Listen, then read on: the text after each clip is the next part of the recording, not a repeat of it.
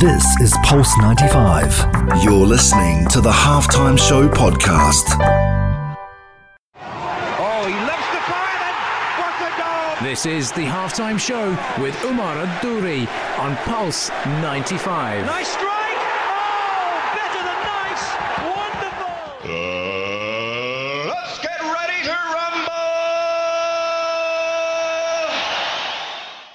Salam and welcome to the halftime show with Omar Duri. I'm your host covering everything sport, international, local. This is the home edition on Pulse 95. Hope you're blessed and having a great Saturday wherever you are around the world, whether you're tuned in on 95 FM, Pulse95Radio.com, our very own app, Sharjah Broadcasting Authority, or even if you're in the comfort of your very own home listening to us on the podcast on Apple, Spotify, or SoundCloud. The halftime show is about to kick off now. If you checked out one of our previous shows, we had Ishtar Azzawi, the world champion in Jiu Jitsu.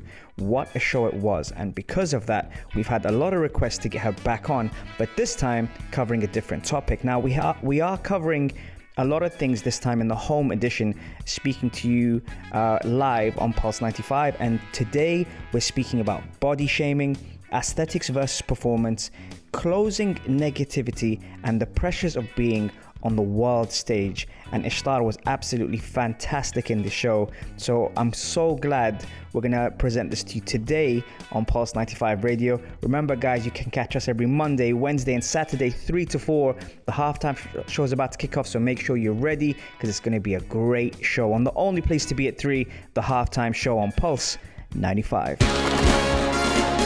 This is the halftime show Omar Adouri. Oh, he loves the fire and what a goal! This is the halftime show with Umar Adouri on Pulse 95. Nice strike! Oh, better than nice! Wonderful! Uh, let's get ready to rumble! Salam and welcome to the halftime show with Omar Duri. I'm your host, covering everything sport, international, local. Hope you're having a blessed day wherever you're tuned in around the world. And on my show today, I'm delighted to welcome Ishtar Azzawi. Ishtar, welcome to the show. Thank you, Omar, for having me. Ishtar, now being an athlete, there comes a lot of pressure with that. One of the things is having to look a certain way. Talk to me about um, body shaming in the sport of jiu-jitsu and and being an athlete in general. Um, in in your career, you've obviously fought at different weight classes. Is that right, or have you fought at the same weight class? No, I've I've fought at different weight classes. So I've fought in um, under 70 uh, kg when I first started, and uh, now I'm in the over 70, which is between 70 to 90 kg. Okay, and and how many weight classes, by the way, are there in the women's division? Is that four or how many? Yeah, I think it's four Uh-huh. at the moment, and I think men have four or five. I'm not sure. Right. And what what is the stigma behind body shaming when it comes to females competing in sport? Yeah, so this is the thing, Omar. It's, it's quite funny because when I first started sports, I was I was actually quite skinny, and um, I uh, I still have photos of me in in my kimono, and I look at them and I think, wow, I was I was looking really good back then, you know. Mhm. But when I think about competing and performance, it wasn't it wasn't adding up. And during the years, you know, I, I decided to step up and go to another uh, category because I just wasn't performing well in mine. I needed to build muscle. I needed to eat better, you know. And what category machine. was that? Um, that was over 70. Okay, so over 70 kilos. Yeah, And what's the bracket So- in that category? So how, what's the heaviest you can be? 90 kg. Wow. Okay. So if you're fighting So, at 70 kg, you might be facing someone in terms of managing your weight and being able to Mhm. control that person's weight for 20 kilos heavier. Exactly. And see, this is what happened. I wa- I was I was performing good, but it was a lot of pressure. And, and when you go into a, a competition and you have around four or five fights, you want to be able to have enough energy to go into another fight and another one. So I decided to start getting stronger, get a bit bigger, and be able to dominate better, you know? And Right. it works really well. So aesthetics for me wasn't the most important thing at all. Of course, everyone wants to look great, you know. Um, but the most important thing for me was the performance. So everything that I did building up to those competitions were purely for my performance. And I think a lot of people have a misconception, maybe it's the media or magazines or Instagram, that, you know, real athletes are supposed to look like fitness models. And that's the biggest garbage I've ever come across in my life. Absolutely. But then again, being someone who didn't come from a background of fitness or or sports, I believed that I was supposed to look like that. Yeah, because the And, pressure was um, on, right? Oh yeah, yeah, definitely. Uh, when I was in crowds and socializing, and and someone would introduce me as a fighter, I could tell by the looks that I was getting, like people were a bit confused. That's so I just looked like plain Jane, you know. Yeah, So I think um, that really plays on my psychological side of things, and uh, I think I also didn't like to talk about it either. You know, it, it was something that I was hiding, and I didn't want to talk about, and I was trying really hard to perform and look a certain way, and it was just too much unnecessary pressure. So later on, I had to make a, a decision what was more important to me. Yeah. And uh, You know, um, something that you, something that you said in terms of like when you realized you had to to get stronger. Where was the turning point when you realized you had to get stronger? Um, I think it was definitely in competitions. Uh, I, I was performing really badly. I had really bad grips. My legs were dying on me. I wasn't doing any sort of weight training because I don't. I had this thing of I don't want to get bulky, Right. you know. And I was new to jiu-jitsu. I was a white belt, and I saw what some of the black belts looked like. And for me, you know, I just thought, oh, well, I don't want to look like that because it's not seen as feminine, you Right. know. and that's and another I'm that's gonna another thing you have to tackle in terms of Mm. still remaining like feminine but also competing. There's always a thin line Mm. Yeah. around the Middle East and the region where you have to also look a certain way to satisfy that region. Yeah. Yeah, and I think um, back then I was very naive and I, I, I was I wasn't educated when it comes to sports, you know. Later on I started to realize, you know, it really depends how much weight training you do and and those people that looked a certain way were trying to look like that. It wasn't by accident. Yeah, I, I, I know that I look a bit bulkier, but uh, I have some pretty awesome medals hanging on my uh, wall, so it's a good exchange. Coming up next, we talk to Ishtar about aesthetics versus performance and how educating herself in competition has helped her reach the level she's at today. This is the halftime show with Omar Adouri. Oh, he loves the fire then. What a goal! This is the halftime show with Umar Adouri on Pulse 95. Nice strike. Oh, better than nice. Wonderful. Uh, let's get ready to rumble! Salam and welcome back to the halftime show with Omar Duri. I'm your host, covering everything sport, international, and local. This is the home edition here at Pulse 95, and I'm delighted to have Ishtar Azzawi, a dear friend of mine, a beast in the gym, and a com- competitor at the highest level. Ishtar, welcome to the show. Hello, hello. Ishtar, now before the break, we spoke about um, aesthetics and we spoke about how you looked and how you fought a, a lighter weight class. But since obviously gaining the strength and gaining the weight, it's helped you also manage your performance levels. Um, talk to me more about performance and how it's changed drastically since you have added that to your arsenal. Yeah. So I, I just want to touch on something really important that other competitors should really take into consideration is having to constantly worry about those three, four kilos that you need to cut for your competition is just an extra bit of worry that you don't you don't need. And they always say in jiu-jitsu, your first competition is cutting that weight. And just the amount of stress that goes into it is just so unnecessary. I mean, I feel before competitions, I feel amazing because I know I don't have to cut that weight, you know? That is number one. My mind is clear. Now all I have to focus on is my my my competitor.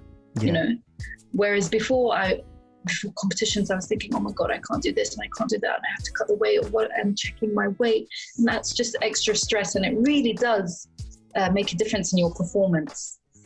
Yeah. And also, of course, uh, strength wise, I, I didn't feel that I had the strength. Once I started to build strength and not have to worry about being a certain weight, I felt more relaxed. I felt confident.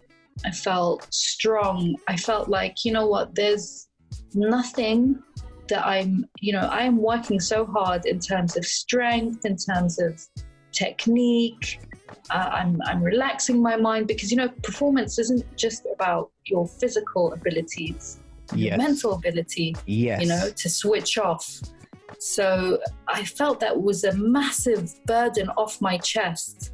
Yes. Um, and, and I think most of my performance was being able to just switch off and focus on the game on fight night, you know? Yeah, and I love how comfortable you are about talking about weight because normally women don't like sharing that information and men shouldn't be asking that. In your sense, you're competing and you've got this this thing where you don't have to worry about it because obviously now you've kind of um, you've kind of adapted and developed your mindset to be able to Yeah. accept that that's not something you want to face anymore in terms of being one of the first things you have to tackle in jiu-jitsu Yeah, that's true. know Also, I think um, when it comes to weight, men shouldn't ask, but they do, Omar. And and I feel that being in the sport that I'm in, men like to, um, and I don't say men in, in like in general, but the few that I've come across yeah is they like to pick out your flaws. So Right. I will get comments like, "Oh, you don't look like an athlete. Well, you don't have a six pack. You look a bit on the fat side." And they will openly say this just to make me feel insecure because they feel insecure that I might be able to choke them out.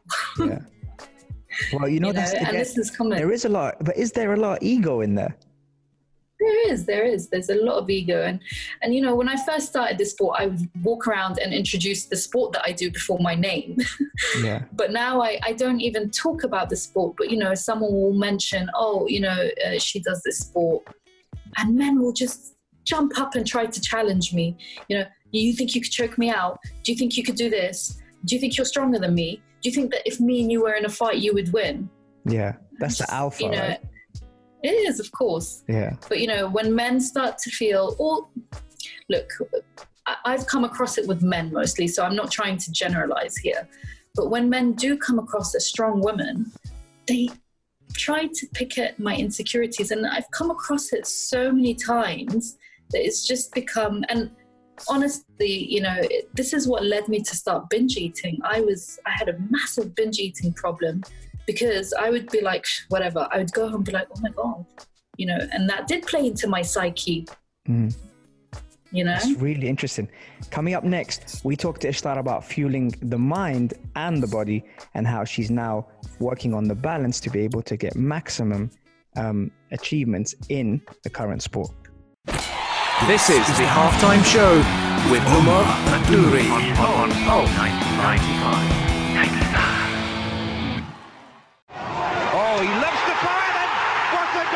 This is the halftime show with Umar Adouri on Pulse 95. Nice strike. Oh, better than nice.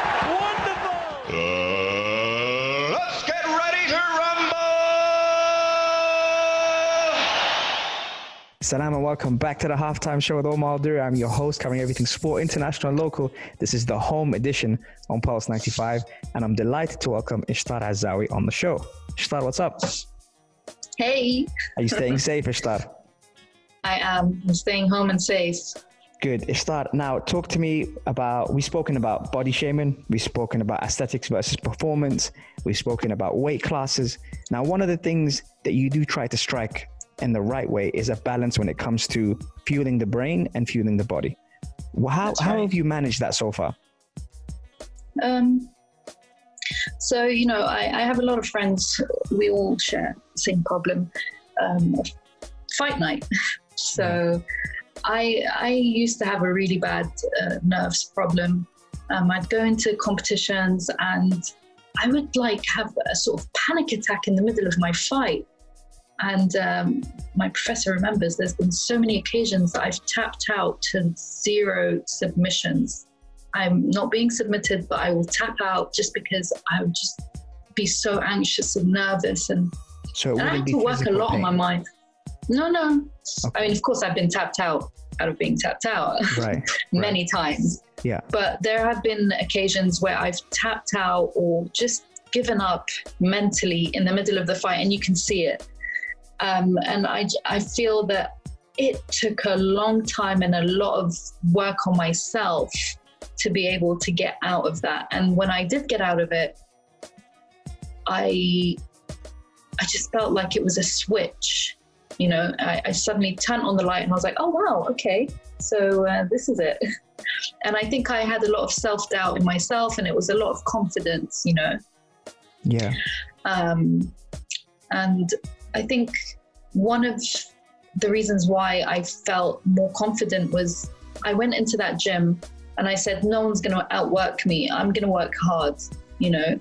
And I was putting in the hours, I was putting in the work. And in my head, I was just saying, you know what? My opponents both have arms and legs like me. There's nothing more that God's given them, you know? Yeah. Um, and I do believe hard work does beat talent. There's a lot of talented people. I'm not a talented fighter, Omar. I work hard, Really hard. Yeah. you know. Yeah, I'm not as talented. I'm I'm very clumsy. Ah, no uh, way. Really. I'm extremely clumsy. Yeah, I'm I'm known as the clumsy one in in my weightlifting gym. Um, they call me awkward George. So uh, George. yeah. so I but I work hard, you know, and I work harder than the guys, um, twice as hard just to be able to get on that level. And when I saw how hard I was working, I just knew that there is no way. Uh, it, it, at that point, it's who wants it more, you know, and I wanted it so bad. Yeah, that's really, you know, I was just thinking about it and I'm thinking, surely you gain respect when you work as hard as you do. And then people will reduce the doubt, which will then also help in like your performance. So it's kind of like a chain reaction. Mm-hmm. Mm-hmm. Of course, really yeah. interesting. Um, and then in terms of like, you know, expectation now, is there more expectation because, mashallah, you've achieved so much. You've won the world championship. You've represented at the highest level. How do you manage your expectations from this point onwards? I mean, to be honest with you, I, I, I see myself, and I think even when I'm a black belt, I will still see myself as an amateur compared to a lot of people that I respect in the game.